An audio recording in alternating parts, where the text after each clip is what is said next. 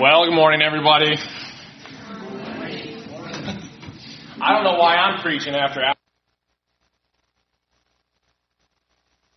guess if you you need extra prayer time, you can pray for me. But so the last while, who been ta- who have we been talking about? It's on the screen. It's not a trick question. Yes, Abraham. So, but first, Sarah and I would like to thank you for how much you have interceded on behalf of us. We literally do think that your intervention, your prayers for us, has prolonged our boys staying inside my beautiful wife. So we thank you. And for if you're visiting today, I would ask that you just stay in your seat for an extra two minutes. That's all it's going to take. We're kind of a linger longer type church. So if you want us to get to know you, just set a timer on your phone, extra minute or two, we will get to know you. I promise somebody will find you. So, but we have been going through, through Genesis talking about Abraham. Jim has been telling us about this man who has had faith uh, for his whole journey, but sometimes it, it waves a little bit, a little off kilter. And today we find ourselves in Genesis 18, and we are going to do some quick dendrology. I don't even know if I'm saying that right, but it's close. We're really, it's the study of trees. We're really just going to look at some. The first tree we're going to look at is this one. This is called the General Sherman. It's in California and it stands 275 feet tall. It's 36 and a half feet wide, and somehow they figured out how much this tree weighs. I guess in California you can figure such things. So, 2,472,000 pounds. If you were to look up facts about the redwoods or sequoias, you might come across the line, trees of majesty. Because of how crazy it is, God formed something from a seed smaller than a skittle to something that would make a grain elevator look small. But I'm not the only one talking about trees. So is the Bible. When we look at the life of Abraham or in different places in the Old Testament, places with trees are often linked with something spiritually significant. In Genesis 13:18, it is by the trees of Mamre that Abraham built an altar to the Lord and first established his dwelling place in Israel. The second tree we are going to look at is this beauty. This, how beautiful is that, huh? this is supposedly the last oak of Mamre that fell in 2019. This picture was taken in 2008. This one makes it look a little bit more healthy. It was in 1912. This tree was also called the tree of Abraham, based off the scripture that we will be covering today which no one is quite sure where the exact spot of the biblically referenced trees of Mamre is, but they have narrowed it down to three different spots near Hebron, each one of them in that little red circle. So begins our story, Genesis 18, 1 through 15. The Lord appeared to Abraham near the great trees of Mamre, while he was sitting at the entrance to his tent in the heat of the day. Abraham looked up and saw three men standing nearby. When he saw them, he hurried from the entrance of his tent to meet them, and he bowed low to the ground. He said, If I have found favor in your eyes, my Lord, do not pass your servant by. Let a little water be brought, and then you may all wash your feet and rest under this tree. Let me get you something to eat so you can be refreshed, and then go on your way. Now that you have come to your servant, very well, they answered, do as you say. So Abraham hurried into the tent to Sarah. Quick, he said, get three seahs of the finest flour and knead it and bake some bread. Do that quick. It would take me 40 years. Then he ran to the herd and selected a choice tender calf and gave it to a servant who hurried to prepare it. He then brought some curds and milk and the calf that had been prepared and set these before them while they ate. A little bit more than what he first promised. He stood near them under a tree. This is key. He stood near them under a tree like a waiter at a restaurant. Where's your wife Sarah? They asked him. There in the tent, he said. Then one of them said, I will surely return to you about this time next year, and Sarah, your wife, will have a son. This is the second time God has, says it, has said this. Now Sarah was listening at the entrance to the tent, which was behind him. Abraham and Sarah were already very old, and Sarah was past the age of childbearing. So Sarah laughed to herself as she thought, After I am worn out and my Lord is old, will I now have this pleasure? Then the Lord said to Abraham, Why did Sarah laugh and say, Will I really have a child now that I am old? Is anything too hard for the Lord? I will return to you at the appointed time next year, and Sarah will have a son. Sarah was afraid, so she lied and said, I did not laugh. But he said, God said, yes, you did laugh. so Jim and I were talking about everything that you can, all the topics you could choose from these verses. So here we have Abraham and Sarah hosting three men. But in these verses, you could choose to talk about the importance of hospitality. That even Abraham displays the Eastern culture's hospitality to a T. Even to the extent of waiting on these men, like when it says he waited under a tree, just like a waiter would at a restaurant. He goes above and beyond, and how we should also remember that even Paul, in 1 Timothy and Titus, reminds us that hospitality is a trait of a godly person. But we're not going to talk about it. We could talk about angels. That these three men, these strangers, are spiritual beings in physical bodies. More than likely, one of them being God himself because of the way Abraham distinguishes him. And how that you may never know when you are entertaining angels, as Hebrews 13.2 says. But we're not going to talk about that either. That is what we could talk about, but what I want to talk about being a carpenter is those trees again. I'm just kidding. What I want to talk about is within God's answer question. What do I mean by saying answer question? Let's look at the verses 13 through 14 again. Then the Lord said to Abraham, Why did Sarah laugh and say, Will I really have a child now that I am old? Is anything too hard for the Lord? I will return to you at the appointed time next year, and Sarah will have a son. Is anything too hard for the Lord? Do you see it? First point I want to make Abraham and Sarah both laughed on two separate occasions when God promised them a son. So in Genesis 17, which Jim preached on last week, Abraham laughs that God is actually going to bless him with a son. Genesis 18, what we're talking about, Sarah laughs that God is going to give them a son. They're old. So what is the son's name? Isaac. What does Isaac mean? He laughs. Thankfully, Abraham didn't have indigestion during that moment, and we know Isaac as Belchaz. He burps. So, second point, a little bit more serious. Abraham is a man of faith has had a lot of direct guidance from God. And him and his wife still doubt the fact that God is going to give them a son. But they don't turn away from God. This is key. They doubt. I had a professor in college once say, you, when you doubt, you still have to believe in something to doubt, doubt it. But they did not turn away. Don't let fear ruin your faith. Trust God through the doubt. So back to Abraham's tent. So Sarah laughs. God notices it. God asks about Sarah's doubt and provides an answer question being what? We know that Isaac will be born within a year. That is a physical answer to a promise and probably a lot of prayer. But what does God say first? What does He provide for an answer for Sarah and Abraham in the midst of their doubt? Is anything too hard for the Lord? When we read the Bible, sometimes it's easy for me to miss how much you really get to know a person. You remember a few weeks back when Jim talked about God with Abraham, and he used this picture. Remember, it's the story when God's making the covenant with Abraham. Abraham takes animals, he splits them in half, he lies them on either side of the ravine. God walks through them, and it says in the scripture that Abraham had to scare away the vultures. Meaning there was a significant amount of time between him doing this and God coming to actually make the covenant.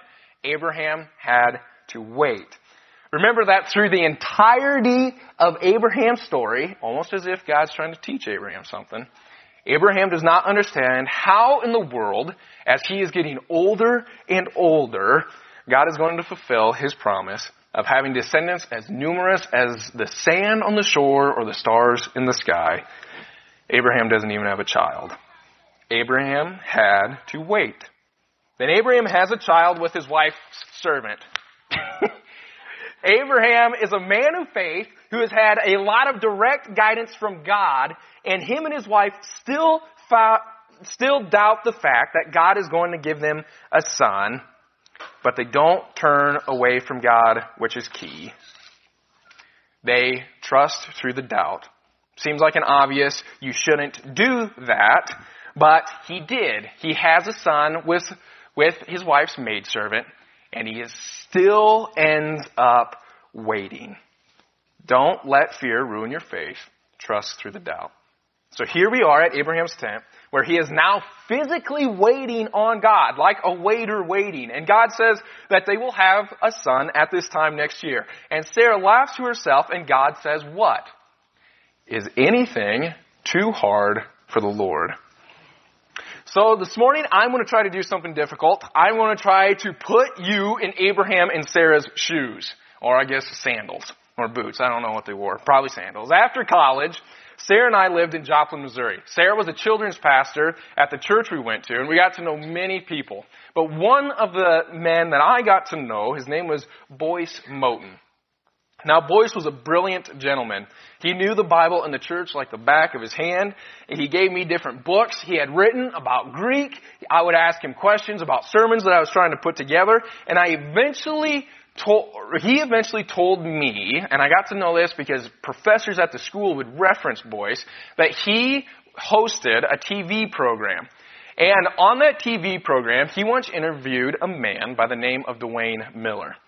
So I'm going to try to sum up this 40 minute TV program in about three minutes. So bear with me.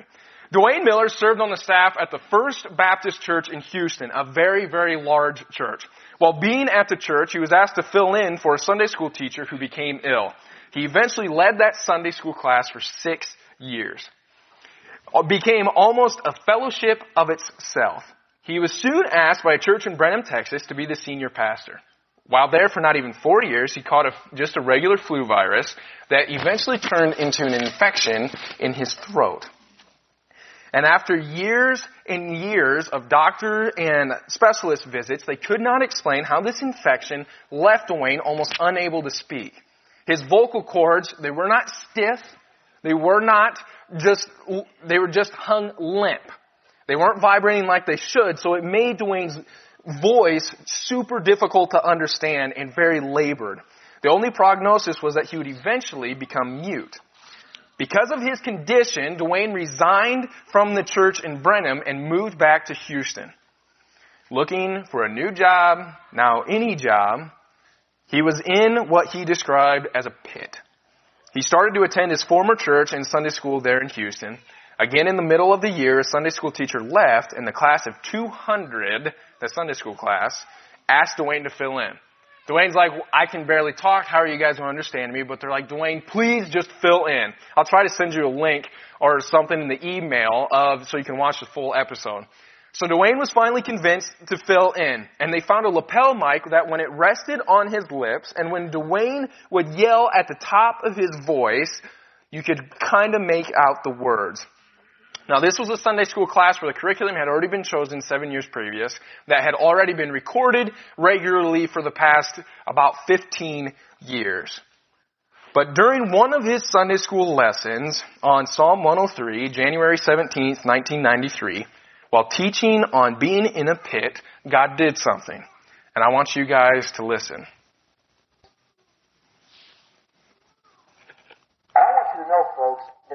Particular message or, or lesson was caught on tape, and I want you to hear right now what God did in my life. First Baptist Church in Houston on January the 17th, 1993. Listen to this, coming up right here. Because you have put God in the box both ways. And he doesn't want to be in the box. So, the psalmist says, I'm excited. Bless the Lord, O my soul. One of his benefits is he heals all of my diseases. In verse 4 he says, and he redeems my life from the pit. Now I like that verse just a whole lot. I have had, and you have had in times past, pit experiences. We've both had, we've all had times when our life seemed to be in a pit, in a grave. And we didn't have an answer for um, the pit we find ourselves in.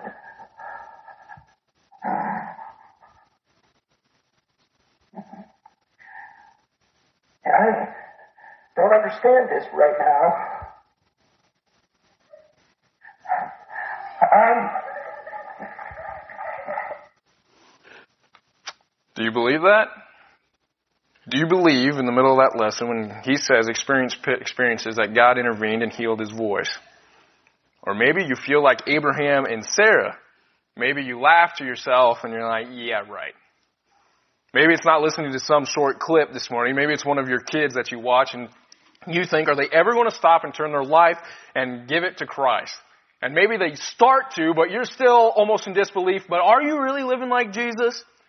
Maybe do you listen into that and you say, well, if that's true, and God still does miracles, and He still answers prayer and heals people, why hasn't He done that in my life?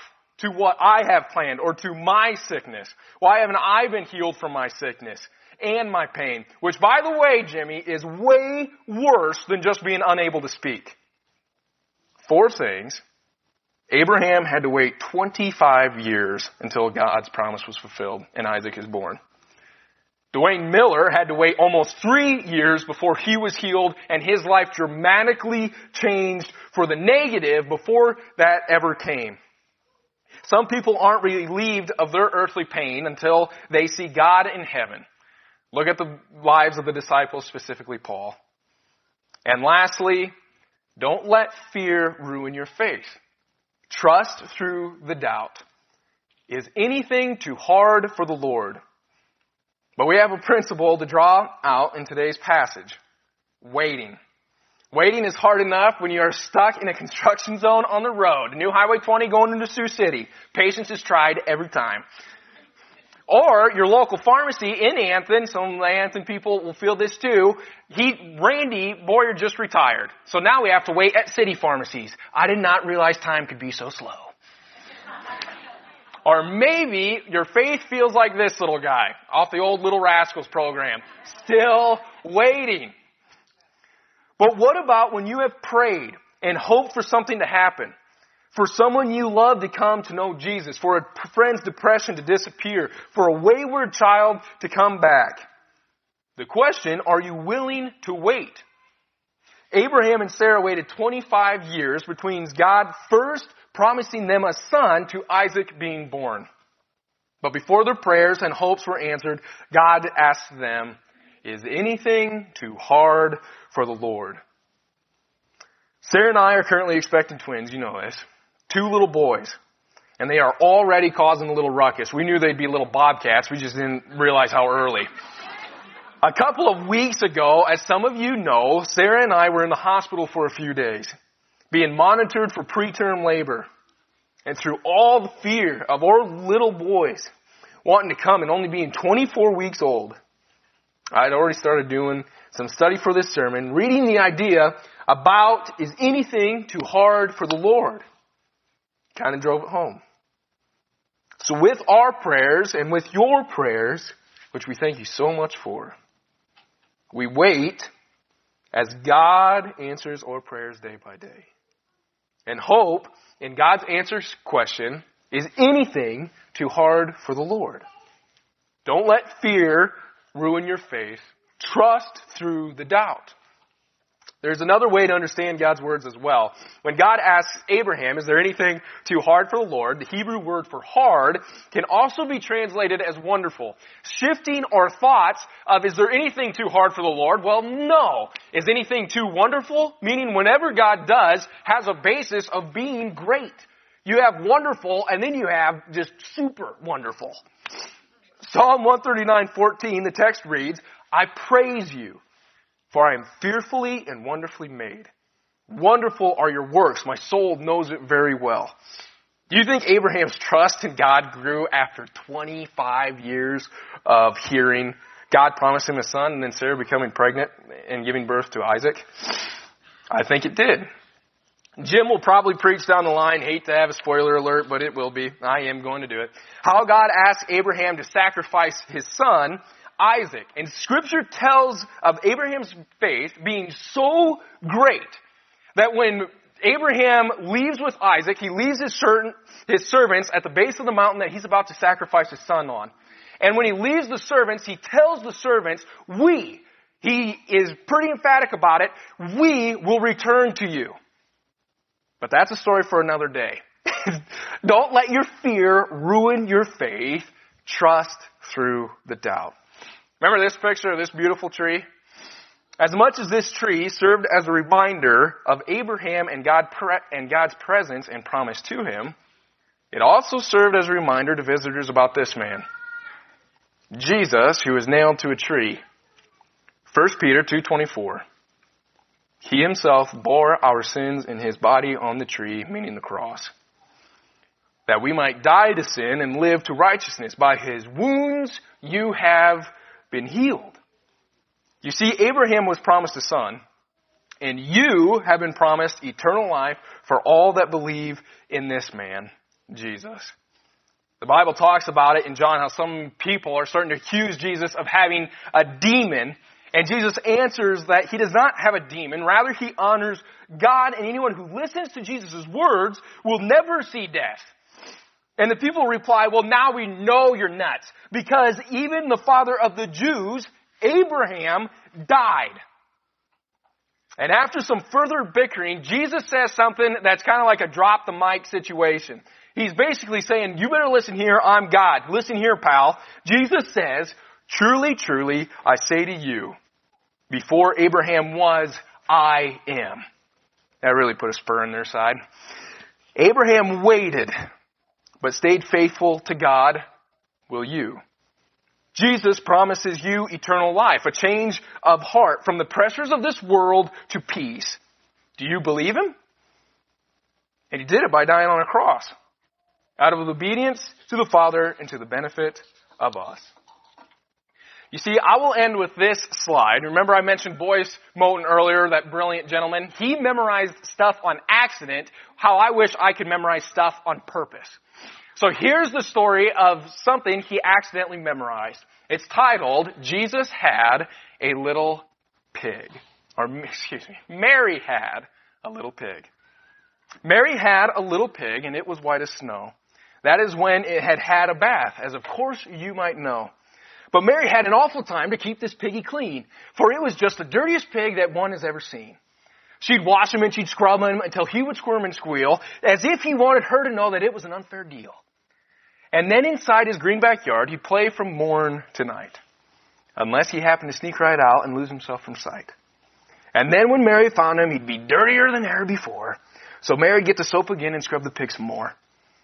Poor Mary thought and wondered how much, how, what she, could she ever do until she figured out a plan, and this she carried through. She took him to a doctor and he put the pig to sleep. And then he took his heart right out, but not of course to keep. And then he took a little lamb and took his heart out too, and put it in the little pig before he ever knew. And then he, when the little piggy did awake, he had no more desire to wallow in the mud again or ever in the mire. When the little, and try as hard as ever he could, he never understood how such a pig as once he was could ever be so good. And so you see, dear friends of mine, you need a new heart too. Just like the little piggy did, the old will never do. But as Boyce was telling this story to a group of junior high boys, a smart little rascal in the back shouted to Boyce, Yeah, mister? Whatever happened to the lamb? We don't have very many of those kids in our church, thank goodness. And Boyce is sharp on his feet. And he said, Well, that is heavy too. He was pierced for our transgressions. He was crushed for our iniquities. The punishment that brought us peace was on him, and by his wounds we are healed. You see, guys, if the redwoods in California can be called majestic, it's just a tree. If an old rotted tree in Israel can be sacred, if two elderly people can have a baby and an old rugged cross can symbolize Jesus' sacrifice to you, I hope you may remember. Don't let fear ruin your faith. Trust through the doubt. And wait. Knowing that the promise to you of eternal life is made possible by nobody else rather than the Lamb of God, Jesus. Let's close in prayer. Dear Lord, we thank you so much for today. We thank you for that we get to learn from people who went through some doozy of stuff and that we get to learn to trust in you. That we shouldn't let fear ruin our faith, but trust through the doubt and wait. God, help us trust in your timing. Help us love and have a clear image of who your son is so we can be like him. In Jesus' name.